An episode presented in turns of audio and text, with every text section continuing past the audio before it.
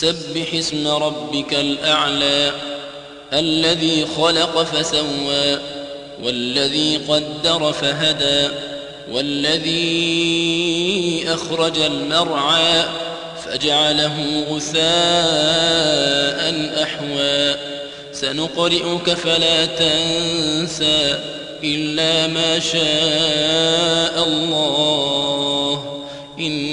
إنه يعلم الجهر وما يخفى ونيسرك لليسرى فذكر إن نفعت الذكرى سيذكر من يخشى ويتجنبها الأشقى الذي يصلى النار الكبرى ثم لا يموت فيها ولا يحيا قد أفلح من تزكى وذكر اسم ربه فصلى بل تؤثرون الحياة الدنيا والآخرة خير وأبقى إن هذا لفي الصحف الأولى صحف إبراهيم وموسى.